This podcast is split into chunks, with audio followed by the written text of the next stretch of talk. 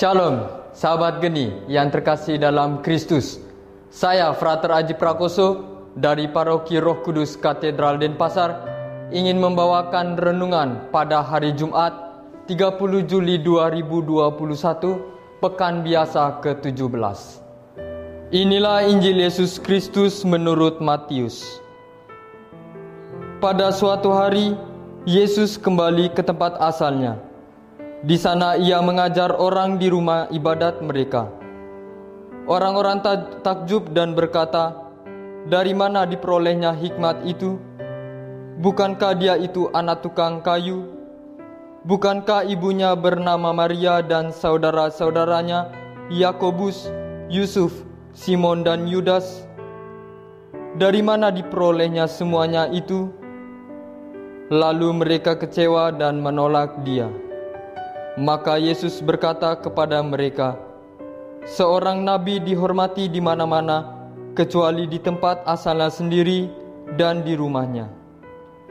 Karena ketidakpercayaan mereka itu, maka Yesus tidak mengerjakan banyak mukjizat di situ. Demikianlah Injil Tuhan. Terpujilah Kristus. Opa Oma, Bapak Ibu, Saudara-saudari, singkatnya sahabat geni yang terkasih dalam Kristus. Yesus tampil sebagai tokoh yang tidak sepenuhnya dipahami oleh orang-orang sekampungnya sendiri. Pengajaran yang dilakukan menjadi suatu penolakan begitu saja.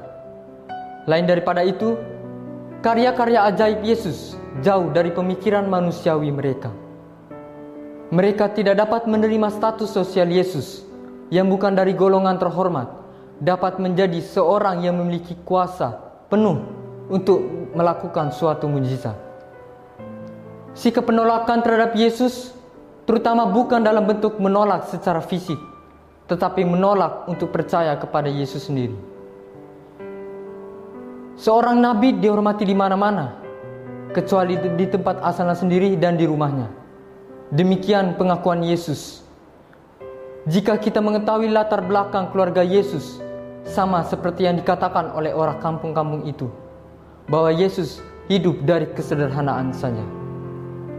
Contoh yang dapat kita ketahui bahwa adalah Yusuf ayahnya adalah seorang tukang kayu, sedangkan Yesus sendiri pun lahir di tempat yang tidak layak. Kesederhanaan adalah suatu kebajikan luar biasa. Artinya selalu dihiasi dengan kerendahan hati dan menunjukkan kemuliaan. Siapa pun yang sederhana dapat menikmati hal-hal kecil. Kesederhanaan dapat menuntut kita untuk menghargai kemenangan orang lain, memahami bahwa kita adalah bagian dari komunitas manusia dan dapat dipersatukan oleh ikatan bersama. Acap kali kita hidup lebih dalam hal mendapatkan apa yang tidak kita miliki dan tidak menikmati apa yang kita miliki sendiri. Kesederhanaan bukan berarti konformisme atau ke kepasifan, melainkan dapat membantu manusia untuk berjalan lebih ringan dalam kehidupan dan selalu bergerak maju dalam pengertian evolusi. Sahabat geni yang terkasih, sejak masa lampau hingga sekarang, kepercayaan manusia terhadap sesuatu dibutuhkan dari penglihatan langsung atau secara realitas dialaminya. Hal tersebut mengindikasikan peristiwa-peristiwa yang terjadi atau bahkan perbuatan manusia pada umumnya. Belajar dari pengalaman kehidupan orang-orang Nazaret sebelumnya, kita juga tidak jauh berbeda dengan mereka, di mana kebanyakan kita manusia zaman ini lupa akan Tuhan.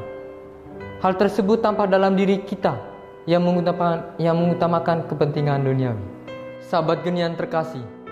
Oleh karena itu, marilah mulai hari ini kita bersama-sama belajar dari orang-orang Nazaret. Kita melupakan kebiasaan-kebiasaan buruk kita dan kita lebih mengutamakan kepentingan maupun kebutuhan rohani kita sendiri. Sekian dari saya, Tuhan memberkati. Amin.